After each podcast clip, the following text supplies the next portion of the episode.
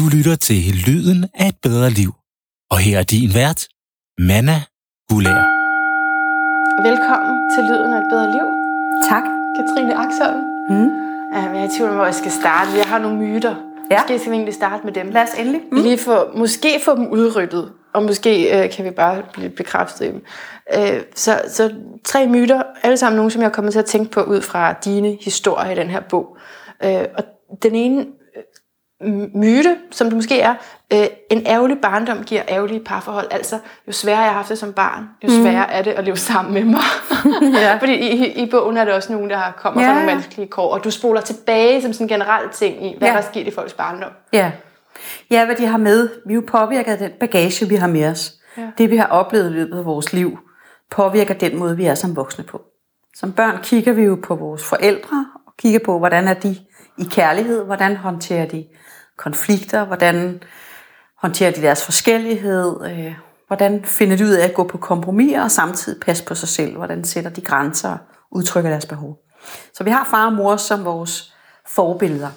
Og hvis ikke far og mor har klaret det særlig godt, eller hvis man kun har levet sammen med den ene forælder, så vil det jo påvirke det billede, man har af kærlighed, og det vil påvirke den måde, man er med sig selv på som voksen. Så ja, et langt stykke af vejen, shitty childhood, jo sværere bliver det som voksen, Okay. indtil man tager sig af det. Det, der er problemet, er i virkeligheden, at langt de fleste af os har ikke lyst til at kigge på det grimme, eller har ikke, jamen det var jo dengang, og det kan jeg jo ikke lave om nu, og det har jo ikke nogen betydning i dag, det er jo 30 år siden, og alle de der sådan grunde, folk kommer med til ikke at kigge på, hvorfor har jeg det, som jeg har det i mit liv, mit kærlighedsforhold.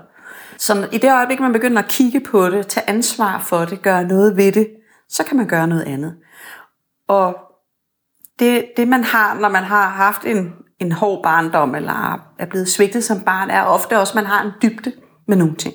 Man kan være rigtig god til at tune ind på, hvordan andre mennesker har det. Man kan have en dybde omkring, hvordan livet har været, eller hvordan livet er. Altså, øhm, man kører ikke overflade, fordi man er godt klar over, det kan fandme gøre næs en gang imellem. Så derfor kan en, en man kan sige dårlig barndom, hvad så det men, men en hård barndom mm. kan også blive en enorm, enorm ressource mm. som voksen, når man begynder at tage sig af det. Ja, fordi lige umiddelbart i et parforhold kan det godt være imod en. Ja, Måske også fordi, fordi når du sagde det med at tune sig ind på andre, så tænkte jeg også, altså måske faktisk være for meget over i den anden absolut. i et Ja. parforhold.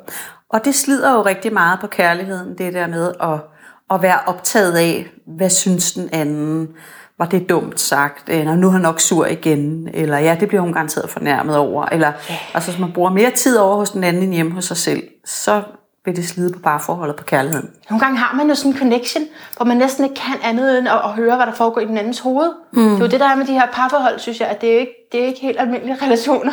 Mm. Der, der sker noget særligt, ikke? Ja, det kan der gøre, og det bliver, og det bliver meget slidsomt. Ja. Hvis man er god til at, at, at høre, det vil jo altid være en tolkning, men altså hvis man er god til at tune ind på, hvor den anden er henne, så er det svært også. Man kan ikke være to steder på en gang. Så man kan ikke både være hos den anden og hjemme hos sig selv. Og så kan man ende med at miste sig selv i forholdet, fordi man er så optaget af, hvad der foregår over hos den anden. ikke? Ej, det er rigtigt. Okay, myte nummer to. Øh, nå, jeg har lige skrevet i parentes den her. Hvordan sørger man så for at finde en nemmere kæreste? Ja, det vil jeg gerne svare på. er det det? Øhm, altså, givet det var så nemt. Det var så nemt, En, der at man ikke kunne beslutte sig for. Ja, ja, at man kunne beslutte sig for, at nu vil jeg finde en anden type mand, men vi bestemmer jo ikke selv, hvem vi vil forelske os i. Jeg tror jo meget på, at vi forelsker os i, i dem, der matcher vores eget traume, eller vores eget svigt, eller vores egen neurose, fordi det er vores mulighed for at blive helet. Jeg kan give et eksempel. Hvis man er vokset op med i en familie, hvor, hvor der ikke var særlig meget plads til den, man nu var. Det kan jo komme ud til udtryk på mange måder. Man kan have haft en, en bror eller en søster, der har optaget meget plads, eller far og mor har haft det svært, eller så lærer man jo som menneske at gå under radaren. Kravle langs panelerne, eller ikke tage hensyn til sig selv, men at være mere optaget af, at alle andre skal have det godt. ja. Øhm, og det, den overbevisning om, hvordan verden er skruet sammen, og hvordan man er som menneske, det tager man med sig ind i sit voksenliv. Øhm, så man vil gå ind i en relation, i en kærlighedsrelation, og gøre det samme som det, man lærte engang. Øhm, og det vil sige, at man tager mere hensyn til sin partners behov, sin partners grænser, sin, i stedet for at mærke efter, jamen, hvad har jeg brug for, hvor jeg er henne. Og, øhm, Og der kan man enten ende i et forhold, hvor partneren går sin vej, fordi han eller hun har sådan, jeg ved slet ikke, hvem du er, fordi du er over hos mig hele tiden. Mm. Så hvad vil du egentlig, og hvad vil du ikke? Og, og, eller også så ender man selv med at få klaustrofobi, fordi jeg kan ikke være nogen steder, der er ikke plads til mig. Nu har jeg taget hensyn til børnene i 12 år, eller hvor meget det nu er, og til min mand i 17 år, fordi der har vi længere vi har været sammen, men jeg ved ikke engang, hvem jeg selv er. Mm. Altså jeg har klienter, der sidder og siger, hvis jeg bliver spurgt, hvad gør dig glad? Så ved jeg ikke, hvad jeg skal svare. Altså de er kommet så langt væk fra sig selv. Ja. De har så lidt kontakt med, hvem er jeg, mm. at de ikke kan give udtryk for det. Mm. Og det giver en ulighed i forholdet, som er meget usund. Ja, det forstår jeg godt. Ja. Så, så hvis, man, hvis du bliver spurgt om, hvordan finder jeg en nemmere kæreste, ja. så er det igen det der tilbage til dig selv. Ja, det er det. Nødt til at få ryddet op i sit eget skrammel, eller hvad man nu har med, øh, for at kunne være mere åben for forhold. For ellers så vil man forælde sig i dem, hvor man kan gentage sit gamle mønster, fordi det er muligheden for at lære det. Ej, ja, det er så progress. Ja. Når myte nummer to, øh, det er ud fra en historie her, bogen om en kvinde, der havde brug for noget mere passion, fandt hun i hvert fald ud af, eller blev hun klar over, da hun mødte en mand. Mm. hvor hun fik den her passion, en mand, der lige pludselig kysser hende. Jeg ser det sådan for mig, levende, mm. levende billeder. Øhm, en mand fra jobbet, mm. men det er bare sådan, hun er jo gift og har nogle børn, og så, ja. der hun så, så tror hun så, hun skal sige til manden, nu vil jeg skilles, jeg vil gå med det andet, men så bliver hun alligevel lidt tvivl, fordi at manden reagerer, som han gør, og, og oh nej, jeg mister den her Okay, myten er, ja. man skal læse historien til. Mm. Myten er, øh, at når jeg er færdig med at få børn med manden, mm. så mister jeg passionen for ham. Det er, ja. det er jo den myte, jeg kommer til at tænke på. Ja, men sådan tror jeg ikke nødvendigvis, det handler om. Okay. Eller det hænger sådan sammen. Jeg Nej. tror mere, det hænger sammen. Øh, vi kan godt ofte som kvinder øh, have tendens til, når vi bliver, når vi bliver mødre, så er vi meget mødre. Så er vi meget praktikere, vi har styr på forældreintra, øh, nye vinterstøvler, øh, legegruppeaftaler, øh, vasketøj og alt sådan nogle praktiske ting. Og så ender mange af os med at bruge mere krudt på at få familiefabrikken til at hænge sammen, gøre de ting, der skal til der, end på at være kærester mm. med vores mænd. Mm. Hvor mænd er bedre til, sådan generelt sagt, at holde fast i det der med at insistere på, stadig gerne vil have et tekstliv, eller vil lave nogle ting sammen, eller øhm, så, så jeg tror ikke, det handler om, at det sådan er biologisk, fordi vi har fået børn, så, når, så bør vi ikke have sex med hinanden mere, okay. for nu har jeg fået børnene. Okay. Men, mere, men mere den måde, vi er i relationen på. Fordi når man er forelsket, så får man jo passionen foræret. På et sølvfad, der kan man jo slet ikke lade være. Man har lyst til at røre ved hinanden hele tiden, snakke hele natten og alt muligt. Og når man så er en familie og har trygheden og det terrenligheden og ting, der skal løses og gøres, og børns behov, der står og larmer og sådan noget, så falder man nemt over i den der og så skal man jo gøre noget for at have den passion. Ja. Man får den ikke foræret mere. Nej. Okay, og det er sådan noget, jeg, jeg synes, jeg kan se igennem bogen, at du er en stærk fortæller for, at man bliver sammen. mm. Ja, jeg synes i hvert fald, at det at, at have en familie og være sammen med den, man har børn med, har en værdi.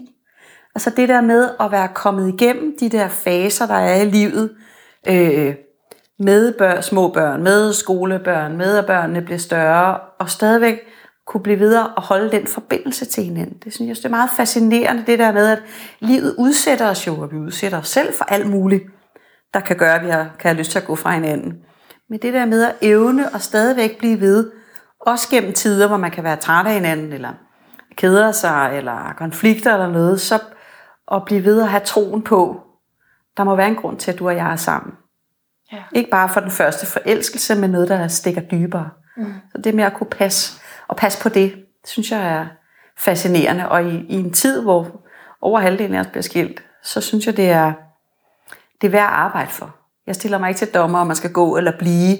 Jeg synes bare, der er noget smukt og fint og stærkt i det der med at kunne modstå alt det. Men man kan, jo, men man kan godt komme til dig hvis man er i tvivl, om man skal gå eller blive. Ikke? Det er i hvert fald en kvinde her i historien, ja. historien der okay. gør. Det er der masser, der gør. Ja. ja. Og nogle af dem har besluttet som, at de siger, at jeg vil gøre, om vi har også gået parterapi, det virkede heller ikke, eller hvad man kan sige. Altså, ja. Så bliver det sådan den sidste step, men i virkeligheden ved de godt indeni, jeg er færdig med ham eller med hende. Men, øh, men nogle kommer også, fordi de reelt er i tvivl. Og, ja.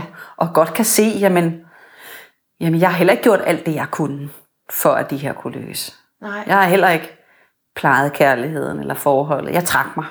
eller hvad det nu er, de får øje på. Og når man kan begynde at gøre noget andet, så får man jo også noget andet. Når man begynder at gøre noget andet, så får man også noget andet, ja. Mm. ja. Jeg vil så bare, lige, lige en kommentar til det der, ikke? Mm. Nu er jeg selv et meget hektisk parforhold, det kommer vi nok ikke udenom at tale mm. om i den her time. Men, øhm, men der har vi flere gange øh, altså tænkt, godt, nu skal vi i parterapi. Og så har parterapeuten lige booket op de næste tre uger. Mm. Og efter de tre uger, så går det fint igen. Så har ja. vi ikke brug for den her samtale. Ja. Altså, det er jo også et problem, det, mm. den der omskiftelighed. Ja. Ja, det er det, og man kan sige, hvis, hvis det er en, en problematik, der dukker op igen og igen, så er det ikke nødvendigvis vigtigt, at den er aktuel lige nu. Derfor kan man jo godt arbejde med det alligevel. Når du gør sådan, så gør det det her ved mig, eller jeg føler mig ikke forstået, eller hvad det nu måtte være. Altså, så, så man kan godt arbejde med det, selvom det ikke lige er lugtstrøg flammer lige nu. Og det er rigtigt, de dygtige terapeuter, de har jo mhm. booket deres kalender ja. nogle uger ud i fremtiden. Ja. Ja. Øh, hvis ikke, jeg lukker jo nogle gange for tilgang af samme grund, ikke? Ja. altså for ikke at tage for mange ind, men Ja, så, øh, gange... så derfor synes jeg, jeg synes, ligesom man kører sin bil til mekanikeren og går til tandlægen med sine tænder og sådan noget, så synes jeg, det, det er vigtigt at få arbejdet nogle af de ting, inden de begynder at slide for meget. De ja. fleste af os kan jo godt mærke, ah, det, det er sgu ikke godt det der, eller vi bliver videre at rende tilbage i det samme, det samme bøvl, eller hvad det nu må være, ikke? Det er bare, med, med mig så er det i hvert fald sådan, at når, jeg så, når det så går godt, så er jeg sikker på, at det aldrig kommer til at gå dårligt ja. igen. Mm. Nå, det kan vi tage senere. Det er nok det, lidt naivt. det, er, det er nok lidt noget af det, der ligger til mig, naivitet. Nå, men øh, tredje myte, det er, at øh, alle parforholdskonflikter handler om tre ting. Har du hørt den her før? Det har du sikkert. Nej. Har du hørt den før? Nej. Jeg synes, jeg har hørt den sådan flere gange sådan noget Metro Express og sådan en eller anden statistik-ting, mm. ikke? hvor det handler primært om sex, øh, børn eller penge. Mm. Det er sådan det, vi skændes mest om. Ja. Men det, er, det kan man godt sige. Det okay. uden, altså når man kigger på det udenpå. Jeg synes bare slet ikke, det er interessant. Nå.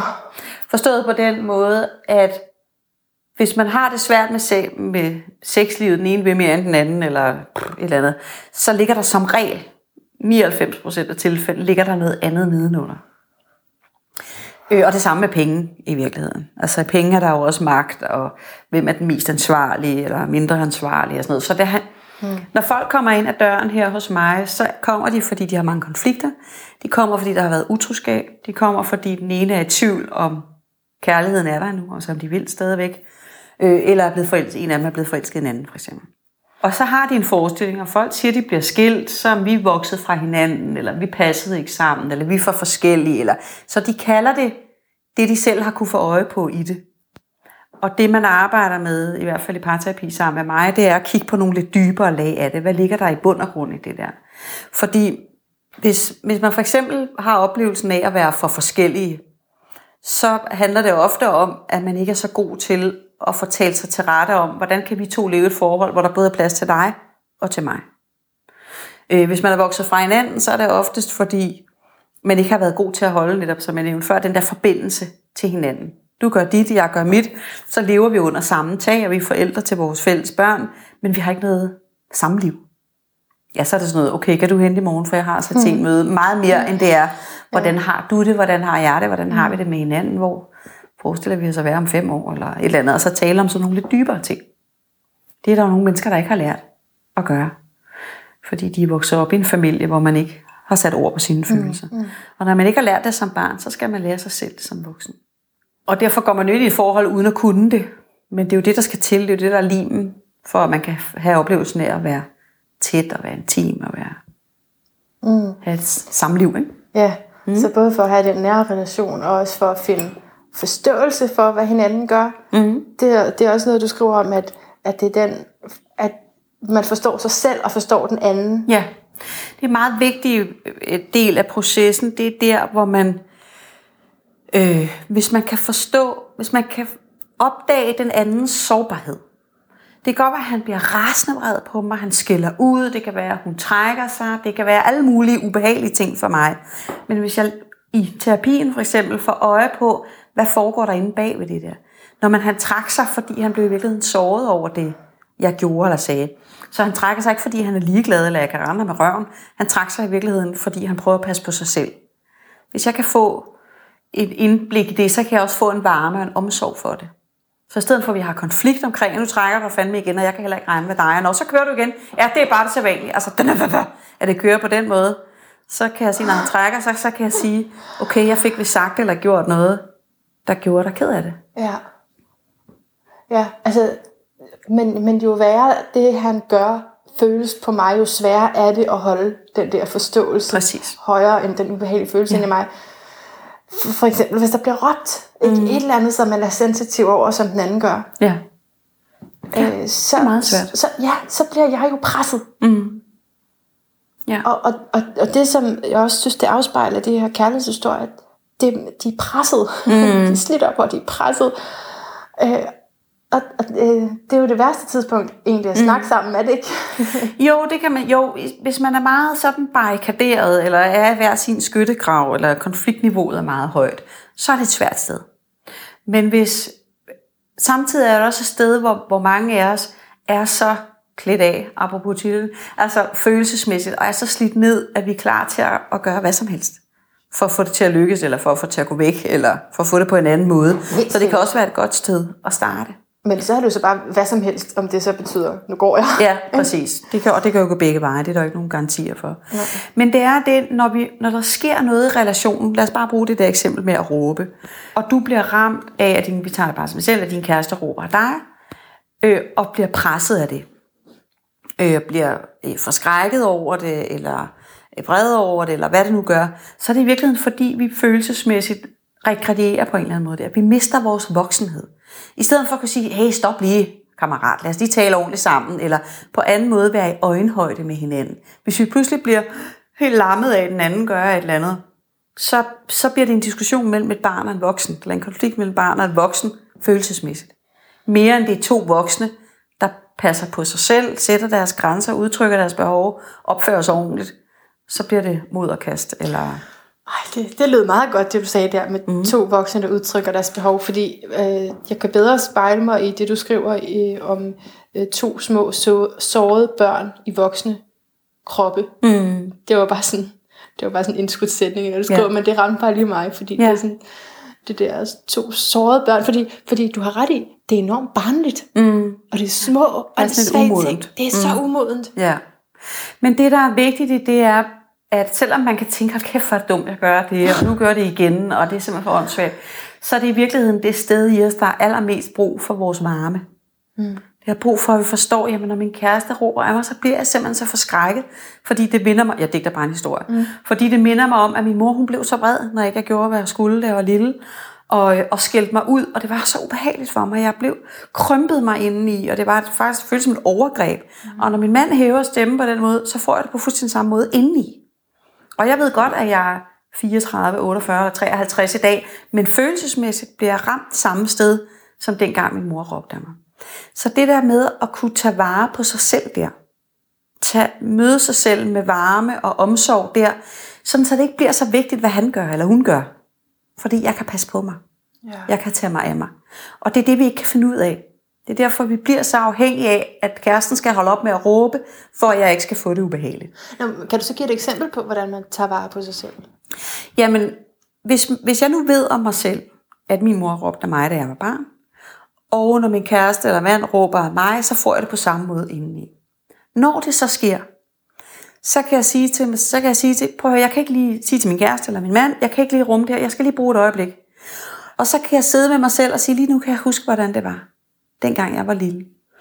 Og min mor, hun råbte af mig, og det var så ubehageligt for mig, fordi selvom jeg kunne mærke mine øjne, at jeg sad og så bange ud, så råbte hun videre. Så det var som om, det var lige meget, hvad det gjorde ved mig. Hun skulle bare af med sit, eller hvad det nu måtte være. Det, det er digter en historie. Ikke? Men det siger du til dig selv, eller til Det vil ham? jeg sige til mig selv. Okay, til dig selv. For det vigtigste er i virkeligheden det interne arbejde. Men det der med at kunne tage vare på sig selv og kunne minde sig selv om, der var en gang, hvor mor råbte af mig på den måde. Det var ubehageligt for mig, men nu er jeg jo voksen. Jeg er ikke et lille barn mere. Så jeg kan have min voksenhed. Jeg kan møde ham voksen ved, at jeg tager mig af mit lille barn, eller hvad man kan sige, der hvor jeg bliver ramt, og beskytte mig der. Så kan jeg sige til ham, prøv at høre, hvis du skal råbe på den der måde, så bliver det uden mig. For jeg synes ikke, det er nogen god måde at kommunikere på. Eller hvad det måtte være. Men så er man voksen. Så bliver man ikke ramt eller såret på samme måde, som man vil blive, hvis man følelsesmæssigt er som en syvårig. Giver det mening? Ja, det tror jeg. Ja. Og så måske man kan forestille sig sådan at være i en lille boble, eller et eller andet. Ja. Det var, jeg prøver bare sådan at tænke, hvad vil jeg gøre for, at, Ja. at nu sker der noget andet, for jeg ved, Ja. det her er mit, det der, det er hans. Ja. Det der med at vide, når, når nogen hæver stemmen, så, eller hvis jeg føler mig bebrejdet, eller kritiseret, eller utilstrækkelig, eller ikke god nok, så skal jeg lige være vaks ved loven, fordi jeg ved, det minder mig om noget gammelt. Ja. Så i stedet for at blive ramt af det, og reagere på det, jeg bliver ramt af, som i virkeligheden er noget gammelt, og så kommer der noget grimt ud af munden den anden vej, så lige tage vare på, jeg følte mig utilstrækkelig, hvis det var den følelse, jeg havde lige her, men det er jo ikke nødvendigvis det, han mente. Eller hun mente. Måske var det noget andet, var den anden intention, der lå bag der. Men fordi jeg bliver ramt, så tror jeg, det er det, jeg hører. Vi møder nutiden med fortidens briller. Altså med det, der skete engang. Ikke? Jo. Og så kan vi tale om det, som jeg så gør. Ikke? Mm. For det er altid nemmest at tale om, hvad den anden gør mod mm. mig. præcis. Men Ja. at holde det op, altså, øh, ja, for at sige det på en, på en så jeg kan tåle måde, så synes jeg jo, at det er ham, der får mine værste sider frem. Ikke? Ja. Eller pænere sagt, vores parforhold får ikke just øh, de mm. pæneste sider frem i mig, mm. når jeg er presset. Ja. Så, så, og, så selvom jeg kan, kan tage afstand fra, at man, man er sådan som menneske, når jeg sidder her, Ja. og der er ro på, ja. så når jeg bliver presset, Mm. om det er fordi, jeg ikke kan parkere, eller om det er fordi, at øh, vi, vi står i en konflikt, mm. altså, så reagerer jeg på en uhensigtsmæssig måde. Jeg kan Ja. styre, jeg kan ikke Ja. styre mig. Ja. ja, det kan føles sådan, men det er jo faktisk dit ansvar at styre dig, fordi du er jo voksen.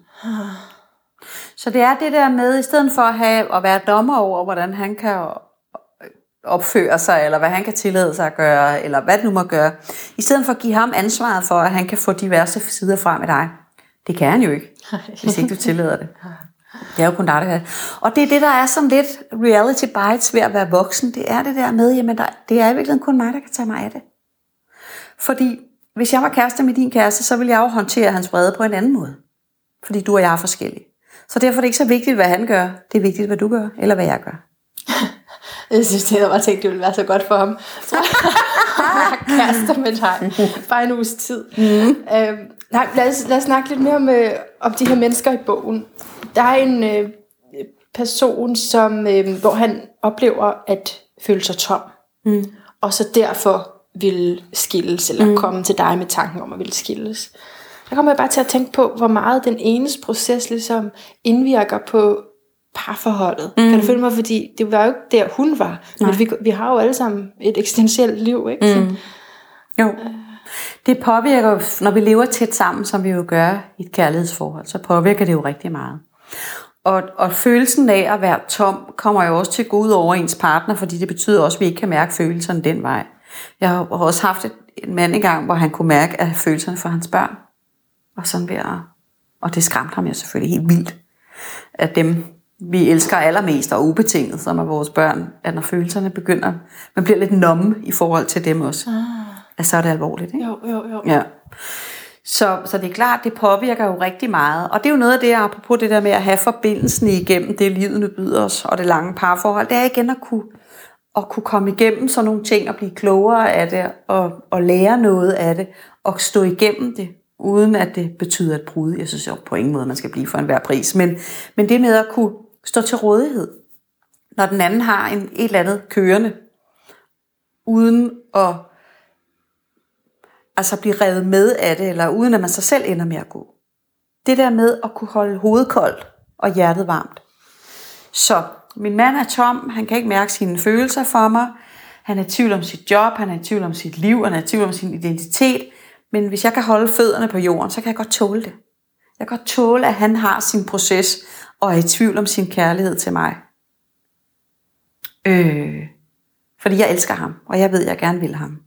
Så derfor kan jeg give ham plads til at gøre det, han nu skal igennem, og tage, have sin proces, og jeg ser, at han tager ansvar for det, og hvad det nu må være, og jeg bliver stående. Det, er- det er stort på en eller anden måde. Det, og, og det er i virkeligheden det, der er kærlighed for mig. Ja. Kærlighed er for mig at kunne skille mig ad fra min partner. Forstået på, at han har noget kørende derover, og jeg har mit herover. Det ultimative eksempel på det er utroskab. For langt de fleste af os er utroskab det ultimative svigt. Men i virkeligheden, hvis man kan kigge på det som, min mand har knaldet med en anden, fordi han havde lyst til en. Han siger til mig, og jeg kan mærke det, at han elsker mig, han gerne vil mig, det er også liv, og at det der skete. Så kan, jeg, så kan jeg i virkeligheden leve i fred med, hvad der sker, fordi jeg tager det ikke personligt. Jeg tror ikke straks, så vil han hellere have hende, eller øh, så er jeg nok ikke god nok, eller hvad er det, jeg har gjort forkert, siden det her er sket, eller hvor kunne du svigte mig på denne her måde, eller så kan jeg skille ad, han har en seksualitet derover, han fik lyst til en anden, det betyder ikke nødvendigvis, at han skal være kæreste med hende, eller det skete bare. Altså, det, det sker. Sådan er livet en gang imellem. Eller det kunne være den anden vej rundt. Så det der med at kunne skille sig ad fra sin partner. Vi har en forestilling om i vores kultur om, at vi skal være alting for hinanden. Vi skal være soulmates, vi skal være hinandens bedste venner, vi skal være forældre, vi skal være sparringspartner, vi skal være coaches, vi skal være lidenskabelige elskere, der hænger i gardinerne og hujer, selvom vi har været sammen i 17 år. Og vi skal alting for hinanden. Før i tiden var det, der havde man, der var ægteskabet en praktisk foranstaltning. Og så havde især mænd, fordi det var mere acceptabelt af mænd, de havde romantiske andre steder. Så man havde ligesom familien og ægteskabet og det der derhjemme, og så havde man øh, øh forelskelserne og romantikken og sådan noget andre steder. Men det minder om den myte, nummer to der. At, og det der med passionen. Ja. Jamen det kommer an på, hvad man gør det til. Ja. Det jeg mener er, at, hvis vi har en forestilling om, at vi skal leve sammen med et menneske, og det menneske aldrig har lyst til andre, eller tænder på andre, eller bliver forelsket i andre, eller fascineret af andre, eller har lyst til at tilbringe tid med andre, alle afarter af det, så er vi naive. Fordi hvis du og jeg var kærester, så er det, jeg har lyst til andre, ikke noget med dig at gøre. Det er noget med min seksualitet at gøre. Øh, så derfor tror jeg, det er rigtig vigtigt, for at vi kan leve et frit liv, og samtidig blive ved at have den gode forbindelse til hinanden, så er det vigtigt at, at acceptere og kigge realistisk på det, at sådan er det. Du er dig, og jeg er mig. Så det du gør, har faktisk ikke noget med mig at gøre. Det er noget med dig at gøre. Og det jeg gør, er noget, der hører til over i min butik. Men man er jo fælles Mm. Om at leve det her liv. Ikke? Jo. Jo.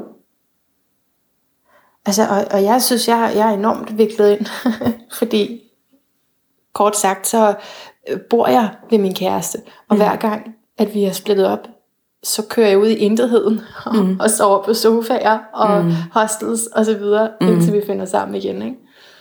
Øhm, så, så der er sådan helt øh, en praktisk ting med, mm. altså, hvor man bor. Mm. Og så er der børn, alt muligt andet, hvordan end folk er flettet sammen. Det er jo mm. et fælles liv. Ja. Så det føles ret vildt at sige, at hvad end der foregår derovre, mm. det er dig. Ja. Og det herovre, det er mig. Altså, det er jo, Ja. Det er heller ikke det samme, som det ikke nødvendigvis kan gøre noget ved dig. Når jeg taler om det på denne her måde, så, så tænker jeg på det som et parforhold, hvor de praktiske ting fungerer. Og det er klart, hvis du lever i et forhold, hvor der er den grad af usikkerhed, at du ved ikke lige, om du skal tjekke, om der er ledigt nede på det lokale hostel, fordi hvor skal du sove i nat? Overdrevet lidt, ikke? Men, men, men så, er, så er fundamentet jo ikke i orden. nej. Jeg, jeg mener et liv, hvor man lever godt sammen, har nogle fælles værdier, øh, tingene kører omkring øh, familien og de, og de praktiske ting. At, at han så har lyst til at øh, cykle landevejsløb øh, tre gange om ugen midt i Ah. spisetiden, eller han bliver øh, har fået en ny kollega, som han sparer enormt godt med. Altså det der med at kunne sætte hinanden fri til nogle, til nogle ting, uden at tage det personligt, eller uden at tænke, Nå, nu er det nok, fordi så vil han mig nok ikke mere alligevel, eller Ja. øh, uden at tænke, det er et fravalg af mig, at han eller hun vil noget andet.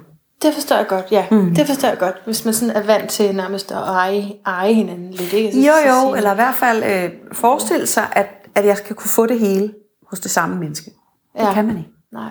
Ligesom, øh, jeg kan huske min mand og en af hans venner, de havde, da de var store drenge, der havde de sådan noget med, at der, de havde 10 krav til en pige, var det jo dengang. Ikke? Og hvis de nu fandt en kæreste, der opfyldte de syv af dem, og så mødte en anden, der havde de der tre, de manglede, så kunne de godt gå over til hende. Men så manglede hun sikkert to ting, som, altså, man kan ikke få hele pladen. Man kan ikke blæse af mel i munden. Nej. Øhm, og der er jo også et sådan helt indbygget diskrepans eller dilemma i forhold til, at når vi er passioneret omkring hinanden, så er der altid en eller anden grad af usikkerhed. Vil han mig lige så meget, som jeg vil ham? Eller hvornår svarer hun på sms'en? Eller har hun lige så meget lyst? Eller vil han den, den. Der har altså, det er det, der gør, at vi er på lakridserne. Det er det, der gør, at vi er passionerede med hinanden. Men vi har det, sådan som vi lever i vores kultur, meget travlt med at få den sikkerhed, som vi også har brug for. Er vi kærester nu? Vil du også gerne? Og nu er vi børn. Nå, men så kommer du hjem, fordi vi har børn. Altså, og så dør passionen lidt. Ja. Så den der balance imellem at have trygheden, som vi jo virkelig meget har brug for, og samtidig bevare den passion, den er svær. Og det er derfor, når man lever et familieliv, hvor alt kører på det praktiske, men det seksuelle og det passionerede er måske ikke helt op ad ringen, og man så pludselig møder en kollega på sit arbejde, hvor man bliver helt elektrisk igen. Så kan det jo, og det er det, jeg skriver med robrødet og, og, Ja, ja prøv lige at sige, hvad Jo, var op ad det nu? kagen. Ja, det er rigtigt. Ja. Det er jo det der med, at man så pludselig får noget af det, man mangler Ja. et andet sted, og så bliver det rasende attraktivt. Men hvis man vælger at gå den anden vej, så er det jo kun et spørgsmål om tid før, så er det jo også praktik. Så bliver det også bare råbrød. Det gør det jo. Ja, mindre man vil leve i intervaller af seriemonogami på tre år gange, Ja. så vil der jo opstå en eller anden grad af hverdag. Jeg vil sige, man kan også sidde i et parforhold. Det er en tænkt situation, men man kan også sidde i et parforhold og tænke, jeg glæder mig til, at der kommer en hverdag, fordi nu, lige nu så er der så meget Ja. op og ned. Præcis. altså, der er også noget godt ved det der, at det Ja. ja. ligesom bare kører. Og man Ja, for det har vi også brug for. Det er Ja, jo det. trygheden. Ja, jo. ja. Din bog hedder, når, bare vi ikke skal tage tøjet af. Mm. Og, måske er det helt skævt, det jeg sagde, men det er bare fordi, så har jeg jo set dig sammen med ham, øh, Martin Østergaard, Mm. en anden parterapeut, ikke? Mm. Og så fik jeg det her, den her titel, bare vi skal tage tøjet af, og så tænkte jeg, at det var altså jeres, jeg tror det er forkert, mm. det er forkert, ikke? Mm. Jo. Ja, godt. Jamen, det var bare sådan, min association var bare, okay, i, i, i sådan rigtig gode venner, bare vi ikke skal have tøjet af. Mm. Men det er slet ikke, det, det er slet ikke, Altså Martin og jeg var? ja. Ja. Mm. Nej, øh, titlen øh, kommer af et par, jeg havde, som gik op ad trappen her. Vi sidder jo på første sal og skulle ind til mig første gang. Og så siger han sådan lidt træt til sin kone, kone Øh, bare vi skal have tøjet af. Altså forestilling om, at de skulle i parterapi og massere hinandens frustrationer Nå, væk, eller sådan noget. Ja, ja. Den der forestilling om, at man er nødt til at klæde sig af. Også på et følelsesmæssigt plan, for Ja. at have et godt parforhold. Ellers så lever man et venskab. Men for at have intimitet og nærhed og oplevelsen af at høre sammen, så skal der jo noget sårbarhed til. Og derfor er en del af parterapien jo også at finde den sårbarhed. Finde ind til den sårbarhed, for at kunne finde ind til hinanden igen. Så det er derfor, den har den der sådan lidt kryptiske... Ja. Ja. Okay. For jeg, jeg, fordi inden jeg har læst den, så tænker jeg sådan, jeg ved, om det var, altså, en, altså at du ligesom plæderede for et parforhold uden sex. ja, slet ikke. Nej, Ja. glem det. Glem. ja. Det er jo noget det, der gør forskellen på, om vi er venner eller vi er kærester. Det Ja. er jo, at vi har sexliv med hinanden. Ikke? Ja. Jeg skulle vi jo bare knalde med alt muligt. Ja. Ja, ja. Mm. Hvorfor bliver du ved med at være optaget af, at, øh, parterapi er at hjælpe par, vil du sige, Katrine? Som den du er. Hvorfor mm. bliver du ved Hvorfor med? er det interessant? Ja, hvorfor er det interessant ja. for dig? Jamen det er fordi, øh, det er både fordi, jeg har været, været øh, altså en proces igennem i mit eget parforhold, som har ændret rigtig meget for mig og for os. Og så er det fordi, det er min erfaring, at det er den relation, der er allermest krudt på. Der er vores forældreskab, hvor vi kan lære rigtig meget, og så er der parforholdet. Mm. Hvor øh, det er jo der, vi er mest, apropos til mest nøgne, mest øh, sårbare, mest øh, klædt af, mest øh, på skideren, mest... Det er der, der er mest. På vores arbejde kan vi kl. 16 sige hej hej, ses i morgen, og så er vi fri. Men derhjemme oplever vi jo hinanden være i sorg, øh, have tynd mave, øh, ligge med influenza, øh, være ude af skide følelsesmæssigt, eller alt muligt andet. Altså, så vi kommer så tæt på hinanden ja, i parforhold, og det ja. betyder, at vi bliver konfronteret med rigtig mange ting der. Ja. Så der er meget kød Ja. ja. på parforhold. Mm. Og derfor synes jeg, det er evigt spændende. Altså, men, men er der nogle par, som, hvor du som kan sige, det, der er I ikke helt klar endnu til parterapi? Jeg tror, jeg sidder lidt fast i det, det du, du sagde før med sådan, nu tænker du på et almindeligt parforhold til det, du sagde, sådan, hvor tingene ligesom kørte. Men hvad nu, mm. når det ikke kører særlig godt, kan man mm. så stadigvæk... Så er man jo bare tidligere i processen. Ja, Så er det jo i virkeligheden en længsel efter, kan vi regne med, at vi også er kærester i morgen? Er vi okay? Har vi tillid til, at vi kan løse vores problemer? Er vi også sammen om et år, at vi kan få ro på, så vi begge to kan slappe lidt af, og ikke er, er på tæerne hele tiden i forhold til hinanden følelsesmæssigt og sådan noget. Så, så i princippet kan man komme dag to. Man kan komme her på sin anden date, hvis man vil. Altså, Fordi der er, jo- man har jo alle sammen noget med at arbejde med. Man har nogle erfaringer fra tidligere forhold. Øh, man har nogle, måske nogle fornemmelser af, hvem den anden er, eller hvor den anden er henne. Og det kan man jo arbejde med. Hvor lang tid forud skal man booke sin anden date her ved dig, hvis man... Så er der lige par, det. der er Ja, et par uger. siden. Jeg tror, der er et par ugers ventetid, ja. Vi kan desværre ikke mødes, fordi min terapeut har ikke tid før torsdag den 3. december. Ja, det var en god anden date. Ja. ja. Ja, men altså, jeg, jeg kan jo, kan jo, vi kan jo sagtens se, at at vi har noget af et, et mønster, der foregår. Vi tror jo selvfølgelig, at det er slut nu, mig og min mm. kæreste. Øh, Og til lytterne vil jeg da bare lige øh, indskyde, at den her mand, jeg taler om, også er den, jeg talte om øh, helt tilbage i øh, februar. Mm. øhm, startende i den, der hedder seksuel healing med Maluma Luna, hvor jeg lige havde mødt ham, og hvor vi slet ikke, der havde vi ikke sex endnu, det var bare venskab, og så er det ellers gået, og det, og det siger jeg, fordi at man har hørt mig sige mange gange, at jeg er flyttet ud. Mm. så det er bare lige, det er den samme mand. Ja. nu er jeg flyttet ind igen. Øhm, så vi kan egentlig godt se det, og vi kan, og vi, øh, jeg har også mit øh, astrologiske perspektiv på mm. det, og kan ligesom godt forstå det i, mm. i de her linjer, og sagtens forstå det faktisk. Jeg kan bare ikke øh, finde ud af at ændre det. Nej. Og, og vi har begge to en opfattelse af, at vi ikke er dramatiske mennesker. Mm. Hvad siger du til det? Ja, men, men det er jo det, der er den svære del af processen. Vi jo, hvis man er godt begavet, så er man jo ret, som regel ret hurtig til at forstå, nå, det er fordi sådan og sådan, og Ja. det hænger sammen med det og det. Og, men det der med, netop som du beskrev før, hvis din kæreste hæver stemmen, og du bliver forskrækket, så er det svært at få det på en anden måde. Du bliver forskrækket. Mm. Øhm, så, så det er det, der, det er virkelig det, der er healingsprocessen. Det er at kunne bruge den viden, vi har kognitivt, men også følelsesmæssigt. Det er mere at for, få en forståelse for, jamen prøv at høre, jeg er så meget ude at hænge, øh, når han smækker døren og går sin vej, fordi jeg føler mig så forladt, og, og jeg ved ikke, om han kommer tilbage, og jeg ved ikke, om jeg har købt eller solgt, øh, hvor lang tid det går, hvad det nu måtte være, jeg sidder og finder på en historie. Ikke? Det der med at kunne vende det om til, at det ikke handler om, at kæresten skal blive der i stedet for at gå sin vej, men handler om, at jeg skal lære lære at hjælpe mig selv her. Jeg skal lære at tage mig af mig selv på en måde, så min kæreste kan gå sin vej, når det er det, han har brug for. Hvis det var det. Forstår du? Det forstår jeg godt. Mm. Og jeg får lyst til at spørge dig til, at sådan over for andre, der er også, øh, man kan også være enormt pinlig over, at det går, går særlig godt i ens parforhold. Mm. Har du mødt det før? Altså, er det skamfuldt? Ja. Ja, det kan det er sagtens, fordi det, ja, det kan, og jeg kan også sagtens forstå det, er det, fordi jeg tænker, hvad fanden er der vejen med os? Altså, hvorfor kan vi ikke, hvorfor ja. kan vi ikke finde ud af at have et helt almindeligt voksen forhold? Hvorfor bliver det sådan noget, hvor der ryger øh, øh, service gennem stuen, eller vi går vores vej, eller... Og fordi man ved jo godt, det også inkluderer mig, så mm. jeg har jo nok også et ansvar, desværre et Ja. sted, ikke? Jo. Og så falder det ligesom pilen tilbage på mig, og det er Ja. ikke så det er ikke noget, man har lyst til at vise frem. Nej, det kan, det kan jo virke sådan lidt teenage-agtigt, ikke? Eller, altså, jeg kan ikke engang finde ud af at have en helt almindelig relation til nogen. Ja, ja, det bliver præcis. sådan noget dramatisk noget, ikke? Ja, Ja. hvad gør man med det? Jamen altså, det skam, som det altid er med skam, når det er ude i det åbne, så begynder det at hele sig selv. Altså det at stå ved, jamen jeg kan ikke finde ud af det. Jeg synes, det er svært. Ja. Jeg bliver øh, ked af det og bange, og synes, han kan flytte ud på peberet og gror, eller jeg kan ikke holde ud med at gå en vej. Altså det der med at stå ved, det er sådan, jeg har det. Ja. Jeg ved godt set udefra, at det ikke er, ser særlig voksent ud, men det er sådan, det er. Vil du sige, at, øh, at der ikke findes en rigtig måde at være par på? Eller findes der faktisk nogle guidelines, sådan, mm. som er Jeg tror, bedst at altså, det er jo et indbygget dilemma, at når vi er et, et parforhold, så lever vi hele tiden med, hvor meget kan jeg være mig, at sætte mine grænser, udtrykke mine behov, gøre det, der er vigtigt for mig, uden at miste dig. Mod, hvor meget kan jeg tage hensyn til dig, uden at miste mig selv.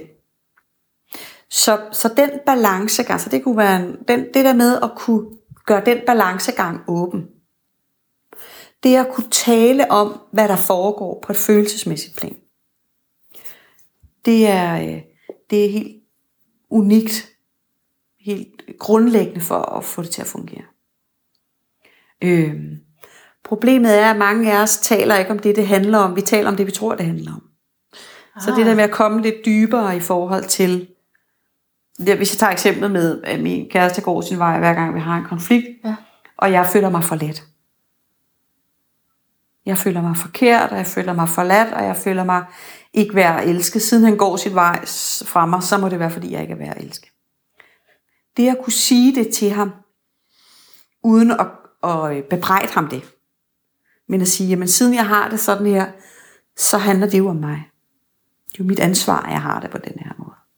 Hvis man kan tale sammen fra det sårbare sted, så tror jeg, man kommer rigtig langt med sit forhold. Så det er ikke en regel, men det er en evne, man kan lære. Muskler, man kan træne. Ja. Øve sig på ja. gøre. Ikke? Og du siger, du har selv, jeg har selv været igennem sådan en proces. Øh, er det ikke? Ja, min mand og jeg. Ja. ja. Er det et ægteskab, du har? Det er et ægteskab, ja, har og vi mødte faktisk vejen. hinanden. Ja, da vi var, jeg var 19, han var 18. Wow. Ja, det er. Men altså, vi, vi var sammen i halvandet år der, og så var vi fra hinanden i fire år. Og så fandt vi sammen igen, da vi var 25. Øh, og har været sammen siden, ikke? så vi har været sammen nogle 20 år. Og det betyder, at vi er blevet voksne mm. sammen og, mm. og har store børn og sådan noget. Mm. Øhm, så det der med at flytte os netop fra det der jo lidt umodne, uprøvede, og, og også være et sted, hvor, hvor vi var i tvivl om, skal der overhovedet være os? Altså, fordi det var så konfliktfyldt og svært at mærke øh, kærligheden, og jeg havde meget fokus på, hvad han skulle give mig mere, end, end hvad der var min andel i det.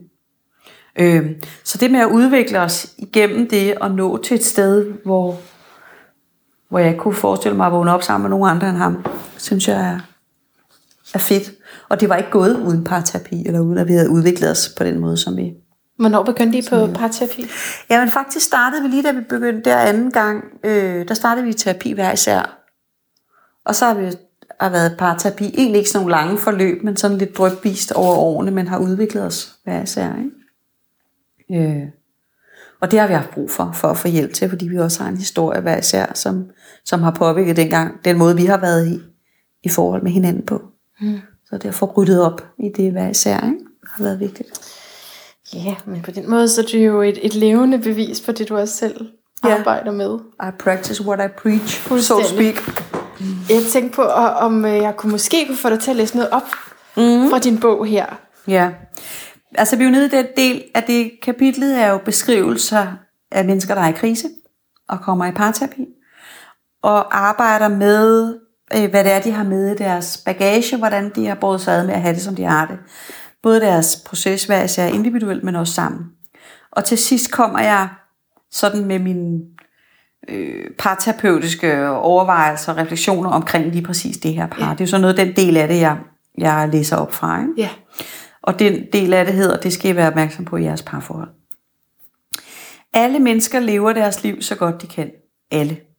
Ingen mennesker er onde af natur. Hvis de gør noget for at sove andre, så er vi enten selv så smadret, at vi har mistet vores empati, eller vi er så såret, at det skal gøre lige så ondt på dig, som det gør på mig. Det er ikke særlig hensigtsmæssigt, men det er meget menneskeligt. Hvis du bruger meget energi og tankevirksomhed på, hvad din partner gør eller ikke gør, og hvordan, så er det dit signalflag til at skride hjem i dit eget tulipanbed. Er det det, du mener med det? ja, det er for Direkte eksempel sprog. det. Forstået på den måde, at du intet har at gøre hos din partner, men alt at gøre hjemme hos dig selv. Spørg dig selv, hvordan kan det være, at jeg har det på denne her måde? Hvad siger det om mig? Hvorfor må jeg reagere så stærkt på lige præcis det her? Bliver jeg ramt i min historie, eller en gammel følelse? Tag ansvar. Dine følelser er dine. Ingen kan gøre noget mod dig, som du ikke tillader. Derfor er det også dit ansvar, hvordan du reagerer på det, dit liv byder dig. Sætninger som, du sover mig, du respekterer mig ikke, de findes i den optik slet ikke. Det er noget sludder. Når du tager ansvar, hedder det i stedet, jeg bliver såret over det, du siger, eller jeg får følelsen af, at du ikke respekterer mig. Det er dit ansvar, hvad du føler, og kun dit. Den er svær at hente hjem for mange. Lige præcis det her. Det der med, fordi følelsen, hvis du gør noget, som sover mig, så får jeg jo følelsen af, at du sover mig. Så det med at hjælpe mig selv her, og huske mig selv på, at du siger noget i den mening. Det kan jo godt være, at du rent faktisk sagde det for at sove mig. Det er faktisk ikke så vigtigt. Det, der er vigtigt, er, at jeg, at jeg bliver ramt et sted, hvor det gør ondt på mig. Det er ikke din skyld. Det er ikke dit ansvar at reparere det. Jeg kan spørge, om du vil hjælpe mig. Jeg bliver simpelthen så ked af, at du sagde det der. Jeg bryder mig ikke om, du kalder mig dumme kælling, fordi jeg, det, bliver, det er så sovende for mig. Vil du ikke være sød og lade være at gøre det en anden gang? Jo, det vil jeg godt. Måske indtil næste gang, eller måske lade den være. Men det der med at tage ansvar for, at jeg bliver såret over at blive kaldt dumme kælling, eller hvad var det en, der sagde det af? At han sagde, at hun var debil. Eller sådan. Mm. Altså, som om hun ikke var, hun ikke var klog, dum. Ikke? Mm. Øhm, og det kan de fleste af os blive enige om. Det er simpelthen så tavligt at sige. At kalde hinanden grimme ting. På en måde er det jo også nedværdigt for en selv, fordi hvorfor er du siddet sammen med sådan en, var? Ja, ja. det, er det, er jo, det, er jo i virkeligheden så ydmygende for en selv, at man bliver så nederdrægtig, mm. at man siger grimme ting og sover den anden. Ikke? Ja. Skrid hjem i dit eget tulipanbed. ja, præcis.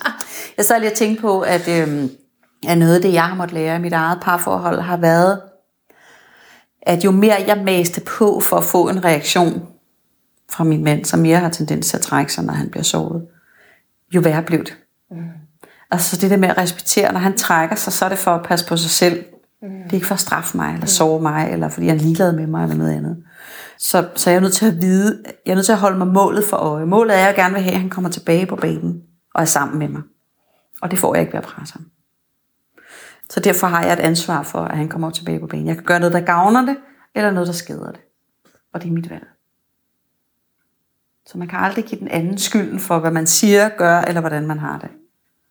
Den er man nødt til. Og den, det er jo en tung en at være. Ja, det er det. Ja. Men det er jo, vi er jo voksne. Fordi der skal to til tango. Mm. Men... Ja. Men, du... men, men i yderste konsekvens kan man også sige, hvis det, der foregår, er så meget ikke i orden, så må jeg jo gå min vej.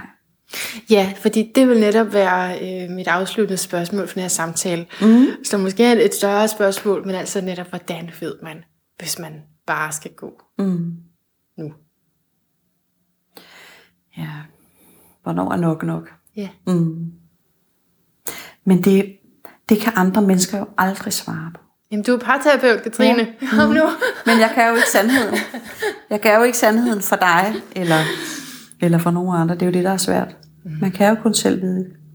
Men det, man kan få hjælp til i terapi, er jo at undersøge det. Undersøge, jeg får det på den her måde, jeg har det sådan her, og så gør han eller hun det der, og det synes jeg er rigtig svært, fordi det er det. Så man kan blive klogere på, hvad, hvorfor, er, hvorfor er jeg her? Hvad er min andel i det her? Hvorfor er jeg i tvivl om det her? Øhm, men det endegyldige svar, skal jeg gå, eller skal jeg blive? Det kan man kun tage selv. Og især når der er børn involveret, er det jo et tungt ansvar at bære. Men der er jo ikke nogen andre, der kan sige, at du skal gå. altså, du skal gå. Nå. det er sikkert det er nogen, der, der er sikkert nogen, der siger det, ikke også? jo, jo, og det der øh, problemet er, når man spørger andre til råd, så, siger, ja, så svarer de jo virkelig mere jo. på den for sig selv, end for, Nå, for ja. en. De siger jo mere ud fra deres eget. Nå ja. Ja. Mm. Det skal vi jo huske. Ja. Det er rigtigt. Okay. Øhm, der vil jeg at være gået den her gyldne time, mm. så jeg vil, jeg vil bare høre dig, om du har en, øh, en lyd af et bedre liv. Lyden af et bedre liv er at tage ansvar. Mm. Lyden af et bedre liv er at være villig til at kigge på sig selv og se på, hvad er det, hvad er det, jeg får gjort i mine relationer, i mit liv? Hvordan har jeg skabt mig det her liv, jeg har? Og er der noget, der skal skrues på, eller laves om, eller... Fordi det er kun mig, der kan gøre det. Jeg har faktisk en idé til, hvordan du kan lave den lyd. Mm. Du kunne jo lige gøre sådan der med bogen. Så kunne man bare, Nå, lige, ja. så kunne man bare lige læse bogen. Sådan. så er det læst. Ja. Den kommer på lydbog på et tidspunkt. Og hvor smart. Ja, ja. Så svarer det jo på, hvad lyden et bedre liv er. Mega ja. godt. Tusind tak for din tid. Selv tak, fordi jeg måtte være med. Det var så godt. Og mange tak til dig, fordi du lyttede med til den her samtale med Katrine Axholm. Hvad vi ikke lige sådan direkte fortalte, er, at øh, på vej ind mod Katrine, så jeg kørte simpelthen i bil, og det er jeg jo stadigvæk ikke særlig god til. Jeg kan godt køre nu, det er blevet væsentligt bedre til, men parkere, det kan jeg kun lige præcis to steder i verden. Og et, et af dem er ikke i Hellerup, øh, hvor øh, Katrine Axholm har praksis. Så det gik grueligt galt. Øh, jeg ledte rundt efter parkeringspladser og kom til at sidde fast i en parallel parkering. Hvordan sidder man fast i en parallel parkering? Det kan jeg undervise dig en anden god gang. Og det er ikke sjovt at sidde fast. Og, og hvad, jeg var så tæt på lige at spørge nogle unge mennesker, om de havde kørekort, fordi så kunne de lige hjælpe mig, fordi de var de eneste, der gik på gaden på det her tidspunkt. Jeg ved, hvorfor, jeg ved, hvorfor de gik ud på gaden der klokken 10 om formiddagen. Nå, men jeg spurgte dem heller ikke. Øh, men, det jeg gjorde, det var, at jeg spurgte Katrine. Jeg fik skrevet en forhastet sms. Kom til nummer 8. Og så skrev hun, hvad mener du? Og så det fik jeg protestet et eller andet andet ned på den der telefon. Og til sidst lykkedes det at få budskabet igennem, og hun kom ned og tog nøglerne, parkerede bilen. Simpelthen så smukt. Jeg tror aldrig, den har parkeret så smukt før. Øh, og, og så øh, gik vi op, og, og, ja, og så blev jeg lige dysset ned også. Det skulle jeg også. Jeg skulle lige, fordi øh, nu vi taler om at være presset i et parforhold, altså, så det, der er jo situationer, hvor øh, man virkelig skal huske sin vejrtrækning, ikke? Og det er der alle de der spirituelle øvelser, og hvad man ellers går og, og fylder sig med, det er egentlig der, de skal virke. Ikke? Og det er der, de lige skal afstemme en og berolige en. Okay, okay, ned i kroppen, det skal nok gå. Det store perspektiv på. Jeg ved ikke, jeg synes, jeg synes stadigvæk, det er svært. Jeg er svært. Jeg mister det i hvert fald ikke endnu, når jeg bliver virkelig presset. Øh, så, så, og så trafik, og så måske den der, det der parforhold der. Ikke? Det, er nok, det er nok der, hvor man ser øh, det værste af Miss Manna. Så det er der ikke nogen grund til at se mere på. Øh, jeg håber, at du fik noget ud af samtalen her. Øh, et stort slag for i hvert fald i mine ører.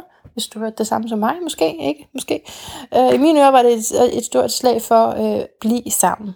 Altså blive sammen. Arbejde jer igennem det øh, fordi ellers så kommer det samme, de samme frustrationer, eller nogle, måske nogle endnu værre frustrationer med ind i det næste forhold, selvom der så eventuelt er mere passion der, eller hvad nu man end måtte savne i sit nuværende parforhold.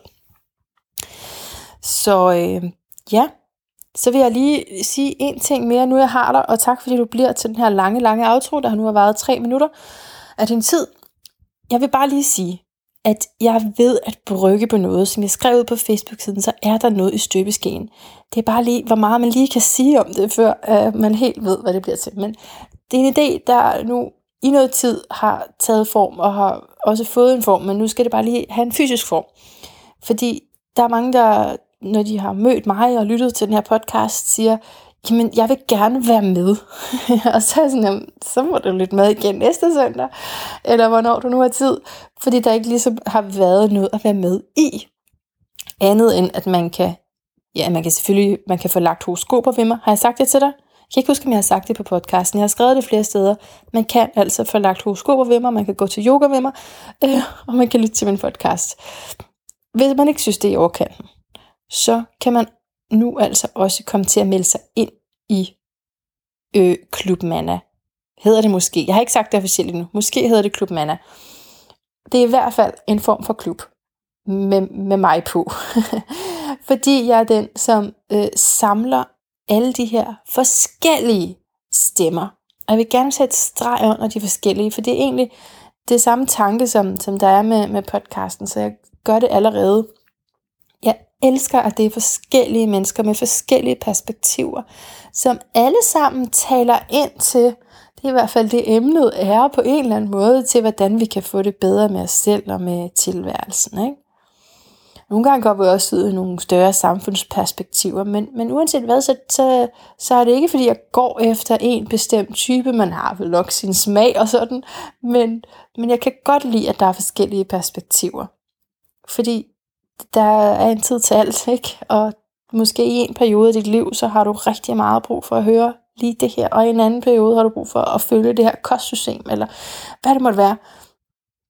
Og, og derfor så, så er det altså vigtigt, at der er meget forskelligt, også for at man ikke bliver, ja, for ensporet. det hele ikke er for ensidigt. Fordi hele sådan min baggrund for at gøre det her, er jo, at jeg selv er trådt ud af en religiøs retning, som har dyrket en eneste forståelse af virkeligheden. Og det er jeg bare færdig med. Det er jeg simpelthen så færdig med. Jeg er mega åben nu.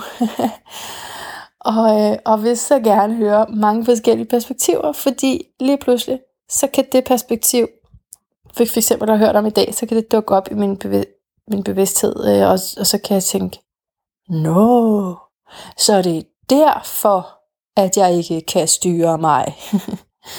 ikke? Altså, og jeg kan bruge det til noget. Men hvis vi ligesom kørt sådan meget køle linje af en bestemt type mennesker, en bestemt, så, så vil der ikke være nok i det for mig. Jeg synes, det er fint, at der er mere af det samme, fordi så supplerer det også hinanden på en meget, meget fin måde. Men jeg kan også godt lide, at der er en forskellig undertone. Så øh, ja, Nå, men det var bare sådan. Sådan er det jo allerede med Lyden af et bedre liv. Og med den her klub, jeg så gerne vil lave, der kan man så mod et beløb, altså melde sig ind og få de her menneskers, øh, øh, det de nu laver, deres tilbud, deres bøger, et eller andet, som de har lagt ud og, og vil dele med klub, dem, der er medlem af klubmander, øh, til billigere penge. Det er sådan det, der er ideen. Det er sådan det, der er ideen øh, grundlæggende. Og, og hvordan det så lige arter sig og bliver øh, formet, det finder vi ud af i løbet af det næste stykke tid. Du må endelig altid komme med input til, hvem du synes, jeg skal interviewe. Jeg har en inbox, der, der buner med dem, så det er ikke, fordi jeg mangler idéer, men jeg kan rigtig godt lide det. Og jeg kan især godt lide det, hvis du har fuldt podcasten selv, for jeg får også nogle gange nogle henvendelser fra nogen, der slet ikke har hørt den. Og så, ja, så hører du heller ikke det her. Men så, så er det sådan lidt lige meget, synes jeg. Øh, jeg vil gerne have, at det, at det er jer, der lytter med, og som har, har fulgt mig længe, eller som har sat sig ned en eftermiddag og, og hørt et halvt år tilbage, eller hvad nu, men, men i hvert fald så den har en, en ret god idé om, hvad det er, jeg, jeg laver her, i forhold til at, at ville gentænke ja, de tidlige antagelser, som måske har varet ved i mange år. Ligesom blive gjort bevidst om, hvad det er, vi, vi går og tænker om det hele, og hvad det er, vi går og skaber for et liv. Jeg vil slutte af her, så tak fordi du lyttede med. Gentænk alt. Måske især, hvor god du er til at styre dig i dit parforhold.